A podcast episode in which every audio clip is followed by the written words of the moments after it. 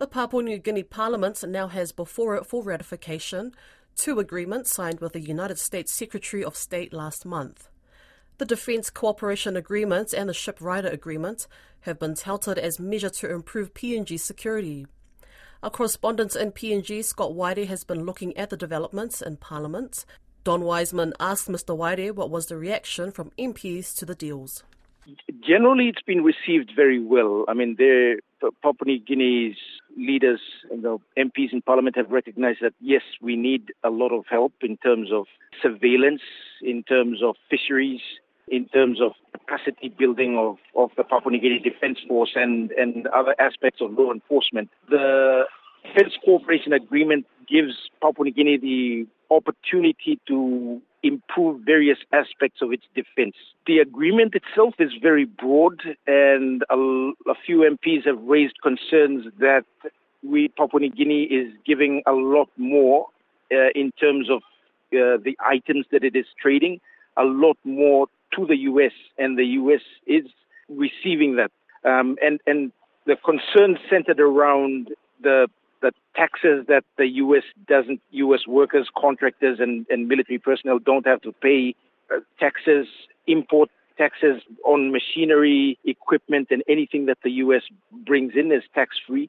So there were a lot of concern about, okay, what are we getting in terms of monetary value? What are we getting from it? Uh, the agreement also covers the construction of buildings on bases in Manus, uh, the Lombrum Naval Base, the Jacksons Airport, the Lae Port and Nadzab Airport. So it's a it's very very broad.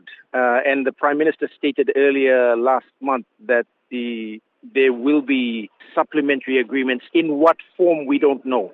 Let's look at some of these elements. When they talk about training for the PNG Defence Force, well, the PNG Defence Force gets training from the Australian Defence Force, the New Zealand Defence Force. What's additional training is it going to get from the Americans?